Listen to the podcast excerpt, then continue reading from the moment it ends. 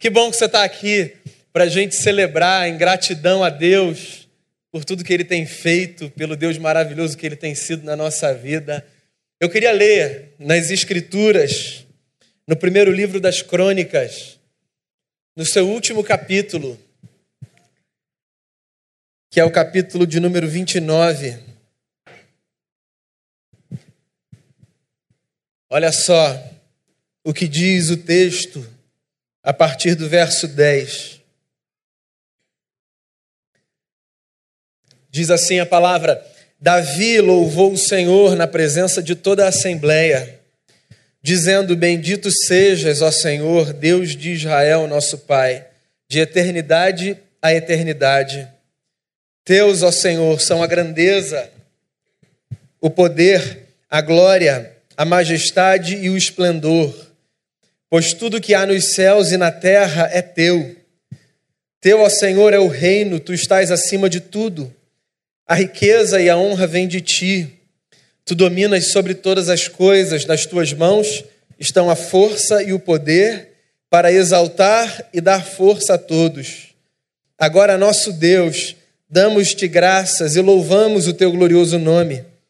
Mas quem sou eu e quem é o meu povo para que pudéssemos contribuir tão generosamente como fizemos. Tudo vem de ti, e nós apenas te demos o que vem das tuas mãos. Palavra do Senhor. Você sabe que numa celebração como essa, ainda que todos os domingos a gente se reúna para celebrar Jesus, a fé e a vida, quando a gente está chegando num culto como esse, o culto em ações de graças, o meu coração começa a bater mais forte. A expectativa de ver o que Deus vai fazer. Que gente eu vou encontrar?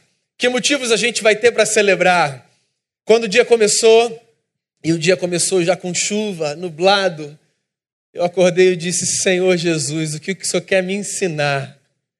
Será que vai ter gente naquela igreja? Cariocas não gostam de dias nublados, cariocas não gostam de dias molhados, mas o povo está aqui reunido numa noite como essa.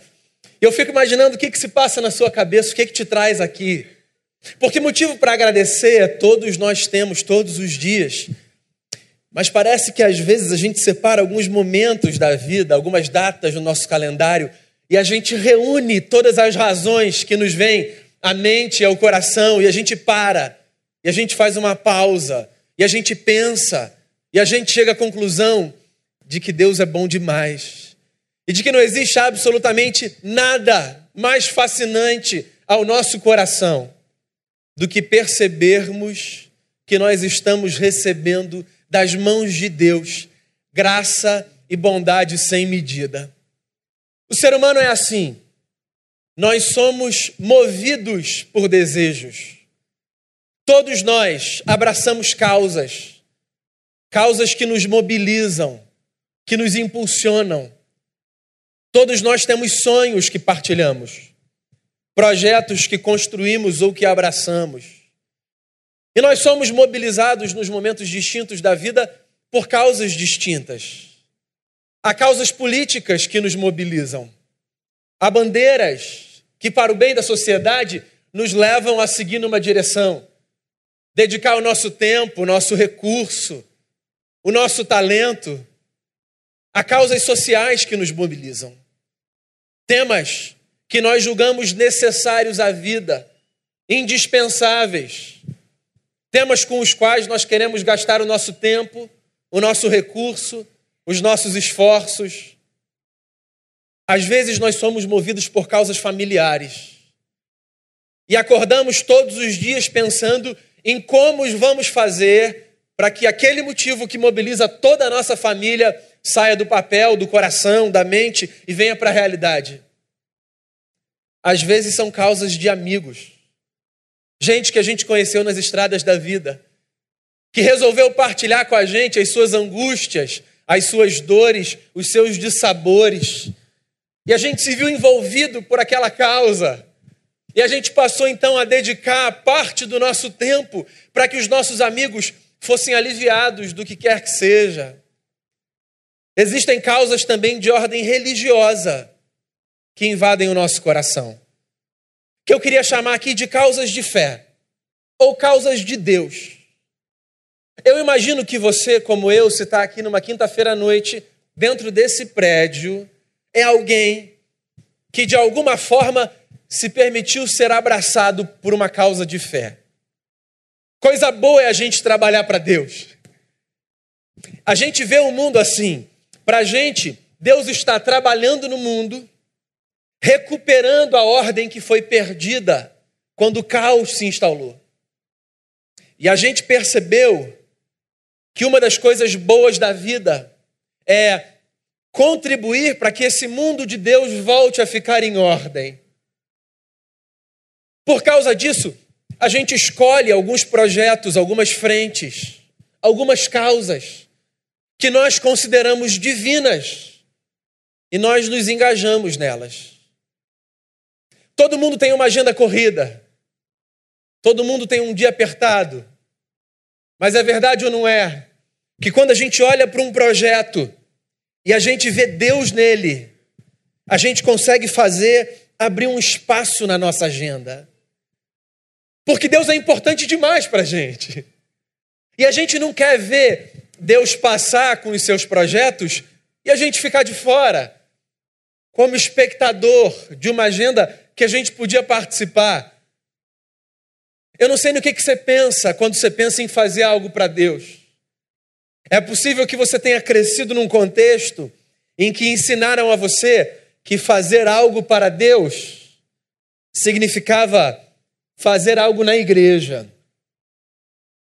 Tem uma história de um capítulo da vida de Martinho Lutero que diz que certa vez um sapateiro veio falar com ele, encantado com o evangelho. O procurou e disse assim: Eu quero servir ao Senhor. O que, que eu posso fazer?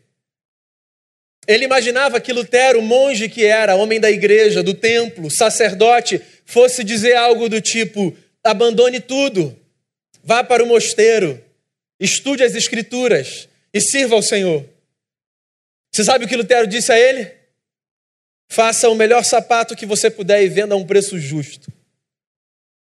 Ou seja, onde você estiver, fazendo você o que você fizer, trabalhando você com o que você trabalhar, você pode servir a Deus.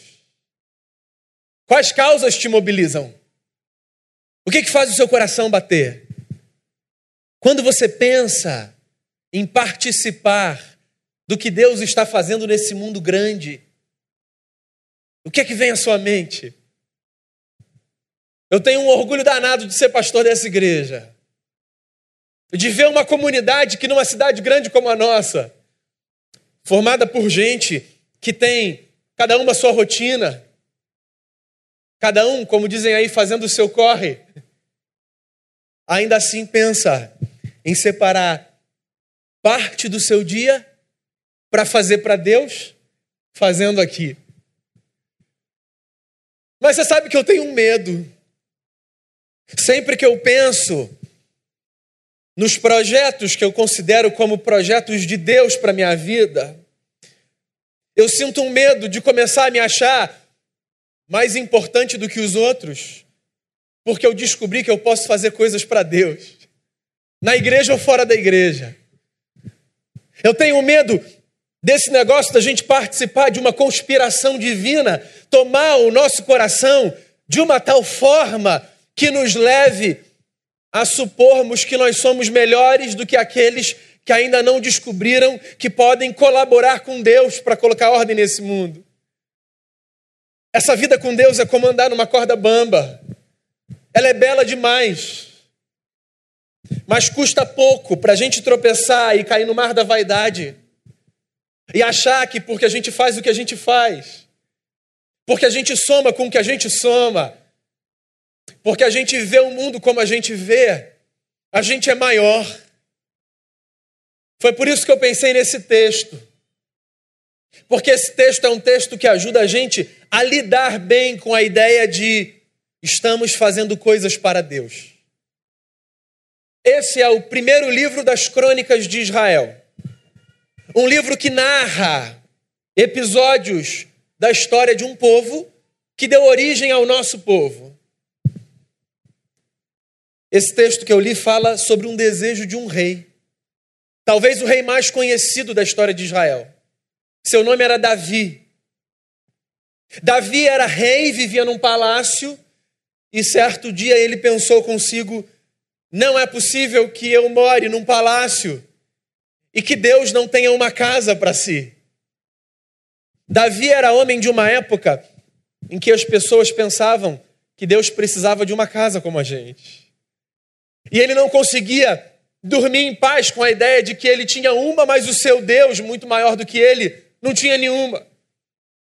E ele deseja então construir um templo para o seu Deus. Porque Davi era guerreiro, ele foi impedido pelo próprio Deus de fazer isso. Mas Deus deu a ele uma promessa e disse: Davi, o seu filho construirá um templo. O desejo que Davi tinha no coração era tão grande que, mesmo que a obra não fosse realizada pelas suas próprias mãos, ele resolveu reunir todo o povo, convocou toda a gente, pediu que as pessoas trouxessem o que elas pudessem trazer, porque ele estava empenhado em deixar a terra pronta para que Salomão construísse uma casa para Deus. E esse texto que eu li é o texto da dedicação de todos os utensílios que o povo trouxe para que o templo depois fosse construído.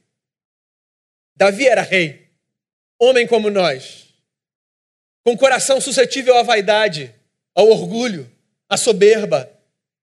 Meu amigo, minha amiga, não se engane, nessa vida, todos nós podemos tropeçar na tragédia do orgulho. Eu fico imaginando Davi, o maior de uma nação, ainda que fosse homem segundo o coração de Deus, gente como a gente. Eu imagino que Davi pudesse pensar: que rei eu sou, olha o que eu consegui reunir. Quem antes de mim? Quem depois de mim? Imagino as possíveis leituras invadindo sua mente. Como às vezes a nossa mente é invadida por leituras de grandeza, quando nós nos percebemos fazendo a coisa certa. Mas a verdade, meus amigos, é que por mais que eu fique do lado de cá imaginando todos esses pensamentos passando pela cabeça e pela, pelo coração do rei, o que o texto diz é que Davi seguiu um caminho diferente. Diante de tudo que tinha sido recolhido, ele disse assim: Senhor, quem sou eu? E quem é o meu povo? Para que voluntariamente nós entreguemos a Ti todas essas coisas. Tudo vem de Ti. E das Tuas próprias mãos nós te damos. Percebe, meu amigo e minha amiga, que o Rei, com a sua sabedoria, está nos ensinando um princípio para a vida. Percebe? Que num mundo como o nosso, em que o nosso coração pode ser tomado por sentimentos vis, a Bíblia nos ensina um caminho para protegermos a nossa própria alma. Qual o caminho? O caminho da gratidão. O reconhecimento de que aquilo que a gente tem, aquilo que a gente faz, aquilo que a gente acumula e aquilo que a gente partilha, na verdade, é fruto da graça do eterno sobre a nossa vida. Davi foi rei de um povo que tinha como uma de suas festas a festa da colheita. É engraçado, porque um povo que vive numa terra como a daquela gente, um povo que vive da agricultura, sabe que se eles não plantarem, se eles não regarem, se eles não ararem a terra, não há colheita. Era o esforço daquela gente que possibilitava que, tempos depois, o trigo fosse colhido. Era o compromisso daquela gente, o trabalho, o suor, que dava a eles a graça de comerem o pão que vinha à mesa. Como é o meu trabalho e o seu trabalho, que nos dão a graça de comermos o pão que vem à nossa mesa. Nós poderíamos ser pessoas insuportáveis, do tipo, que bate no peito todos os dias dizendo: Olha só o que eu construí, olha o que eu fiz, esforço meu, ninguém me ajudou. Mas a Bíblia não nos permite seguir esse caminho. Quer a gente olhe para o produto da terra, quer a gente olhe num tempo como o nosso, num centro urbano, porque a gente constrói nos nossos impérios modernos. A verdade, meus amigos, é que por detrás de todo o nosso esforço existe um Deus que nos sustenta com a sua graça com o seu amor. Nós somos herdeiros de uma tradição que canta uma canção e que diz: se o Senhor não cuidar da cidade, o guarda pode ir embora. E se o Senhor não proteger a casa, manda embora o segurança. Porque, em última instância, o que a gente tem, o que a gente faz, quem a gente é, onde a gente chegou, é resultado da bondade de um Deus que nos ama, que cuida de nós, que todos os dias nos cerca com graça, com fidelidade, com paz, com amor. Por sinal, o que foi que você fez em 2019? Pelo que você pode agradecer? Quais foram as suas realizações? Quais projetos você abraçou? Olhando para eles e dizendo: Isso é divino. Pode ser um trabalho, pode ser um filho que chegou, pode ser uma luta que você venceu, pode ser uma doença que você enfrenta com persistência, pode ser um deserto que não te fez ser absorvido pelo chão que parece que se abriu debaixo de você. Pode ser a paciência que você adquiriu. O leão que você matou todos os dias. Pode ser a vitória que tem cara de vitória, mas a vitória que tem cara de deserto. O que que você fez? Pois o que você fez é resultado do que, do que Deus faz. Você sabe que você, como igreja, contribuiu para que muita coisa fosse feita nesse ano. Olha só, eu botei até uma cola aqui para não esquecer.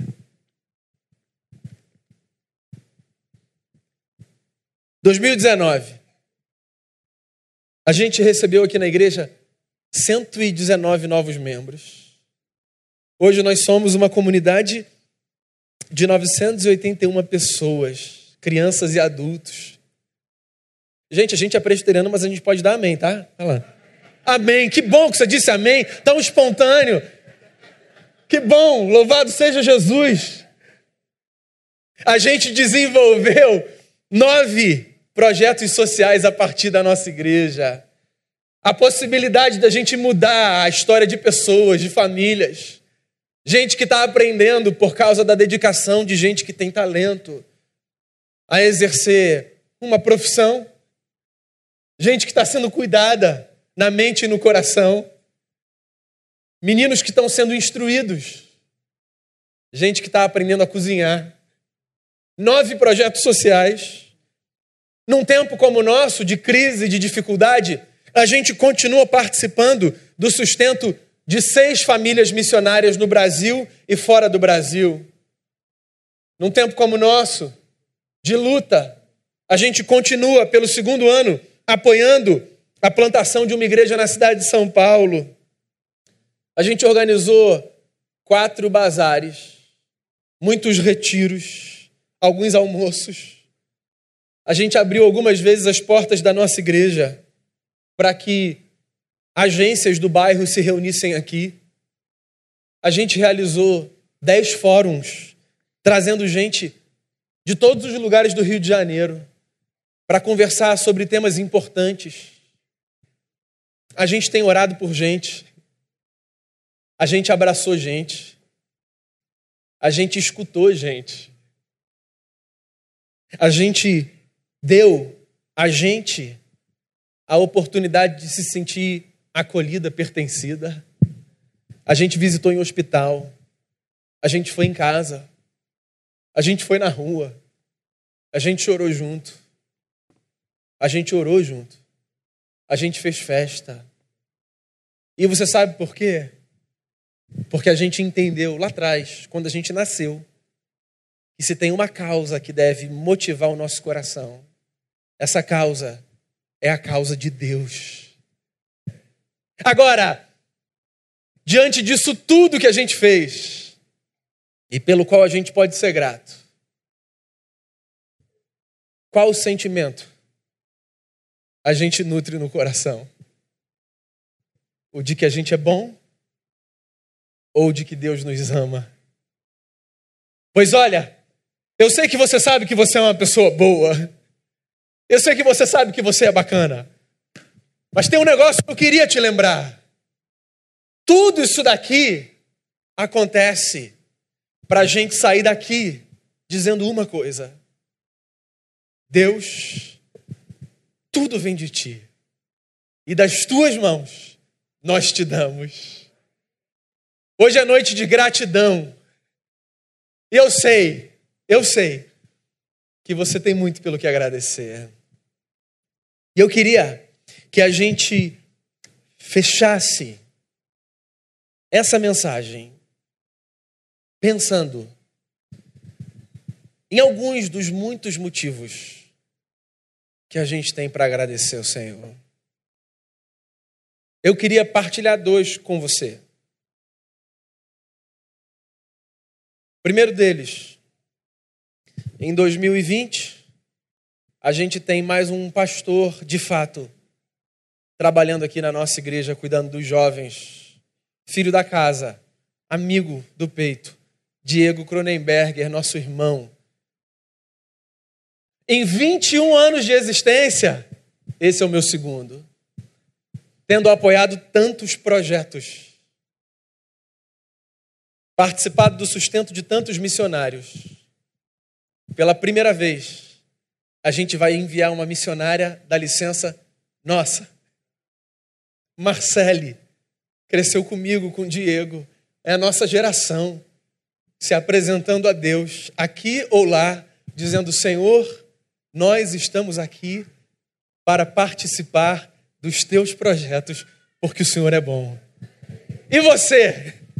O que, que você traz de gratidão nessa noite? Pois eu quero encerrar esse momento de fala, chamando você para a oração, convidando você a ficar de pé no seu lugar, chamando esses dois amigos de adolescência, um que fica e uma que vai para ficarem aqui comigo, porque eu quero orar com vocês e por vocês. Mas chamando também você que deseja sair do seu lugar de maneira unicamente simbólica e vir aqui à frente para a gente dizer, pelo que for, obrigado, Senhor, tudo vem de ti e das tuas mãos nós te damos. Se existe algo pelo qual você quer agradecer ao Senhor e que te faça sair do seu lugar e vir aqui, venha, nós vamos agradecer juntos pela dádiva da vida e pelas muitas bênçãos recebidas. Vem cá, Marcelo, vem cá, Diego, fiquem aqui comigo, por favor. Queria que o Heavy tivesse aqui. Heavy ainda está se recuperando, não é, Kátia? Heavy está acompanhando a gente de casa, certeza. Mas a gente vai orar. A gente vai agradecer. A gente vai dizer ao Senhor que tudo tudo que a gente tem e o que a gente é vem dele. Pode vir aqui, pode chegar mais para frente, se você puder, chegue mais para frente, para que seus irmãos venham também, suas irmãs, e vamos orar, e vamos colocar diante de Deus a nossa vida, e vamos edificar um altar de gratidão a Deus. Tem um salmo que diz isso, sabe? O que, que a gente pode dar a Deus por todos os benefícios dele? O que, que você pode dar para Deus que Deus não tem? Deus não precisa de nada. Não tem nada que você dê para Deus. E aí o salmista diz assim: Eu vou dar o meu coração. O que eu vou dizer é que o meu coração é dele. E é isso que a gente aprende a fazer. A dar o nosso coração para ele. Pai, a gente, como igreja, quer te agradecer A gente tem tantos motivos pelos quais te agradecer.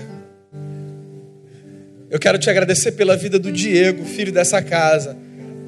Nasceu aqui como vocacionado, te serviu em alguns lugares, há um ano tem colaborado conosco e agora chega de fato para somar. Obrigado pelo privilégio de trabalhar com amigos, com gente com quem eu posso abrir o coração. Muito obrigado por ter do meu lado Diego e Damião, gente de aliança.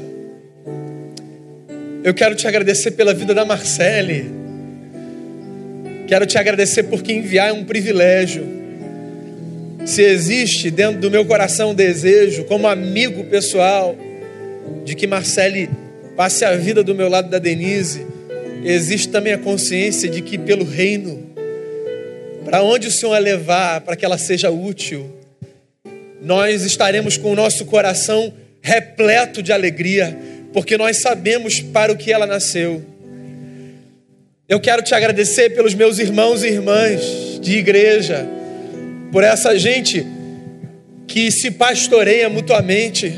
Quero te agradecer por uma comunidade, Senhor, que tem feito tanto para ti, mas que tem guardado no coração a certeza de que tudo que a gente faz é uma resposta ao que o Senhor tem feito por nós, que daremos a Ti. Toma o nosso coração, Senhor. Toma o nosso coração cheio de gratidão. Toma o nosso coração cheio de desejo de dizer: Senhor, obrigado. Obrigado pelas bênçãos, pelas lutas, pelos desertos, pela força para atravessar o deserto. Obrigado porque, como diz a canção, os que com lágrimas semeiam, com júbilo ceifarão. Obrigado por aqueles que têm regado o solo desértico da sua existência com as suas próprias lágrimas, na esperança de que colherão das tuas mãos. Obrigado porque a nossa vida não está solta. A gente está aqui por causa da graça de Jesus que nos sustenta. Eu quero te agradecer, o Senhor é bom. Que o Senhor faça dessa comunidade uma comunidade que, acima de todas as coisas, cultive no coração a gratidão a Jesus Cristo, nosso Senhor, sustentador da nossa vida. Encha o nosso coração da tua presença.